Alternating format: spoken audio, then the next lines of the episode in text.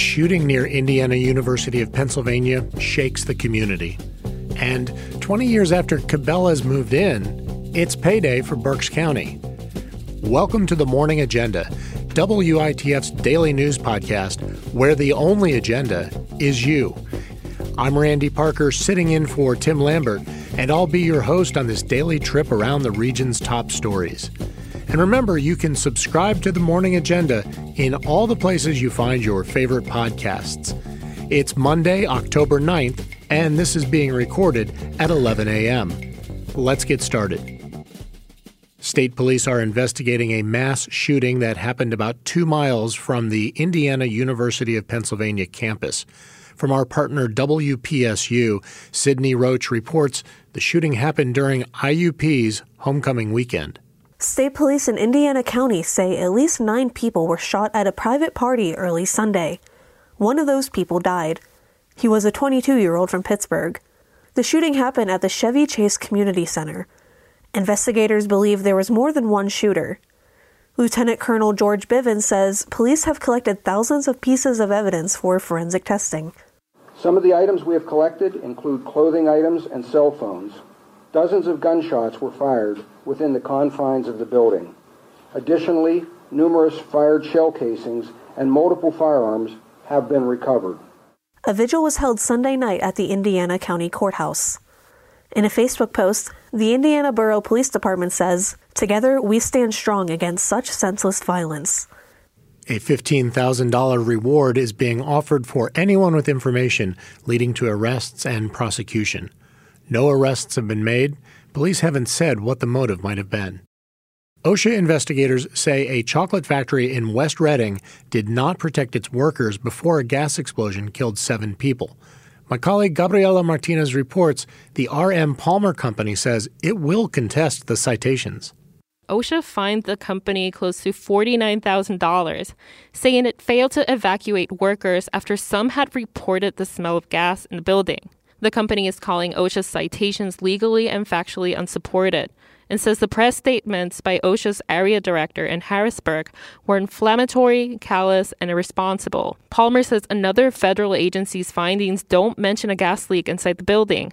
But the first report issued by the National Transportation Safety Board notes that Palmer employees recalled the odor of rotten eggs while they were sanitizing equipment inside the building that exploded. The company also claims OSHA has no evacuation procedure specific to a natural gas explosion hazard, and if it had evacuated employees according to its fire emergency procedures, people would have suffered harm as well. A new ramp to Interstate 83 is expected to open in York County Tuesday. The York Daily Record reports the ramp from North George Street is part of a larger project to expand the highway from four to six lanes between exits 18 and 22. The old northbound lane will be closed when the new one opens.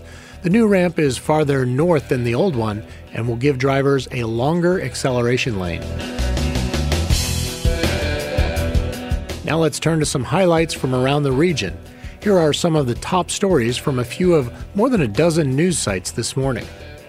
From our sister newsroom, LNP Lancaster Online, hours after hearing news of an attack of Hamas militants into Israel, about 15 people gathered in Congregation Shaarei Shamayim social room in Lancaster City. Another 25 joined virtually, singing songs of peace that concluded with Israel's national anthem. As many as 1,000 armed fighters with Hamas launched an attack on Israel from the Gaza Strip Saturday morning. More than 1,100 were dead and thousands wounded by Sunday evening on both sides as Israel launched retaliatory attacks. Israel observed the 50th anniversary of the Yom Kippur War on Friday. The number of hate crimes against Jews in the United States far exceeds that of all other religious groups, according to a March FBI report, with anti Jewish incidents at more than half of the nearly 1,600 reported religious incidents.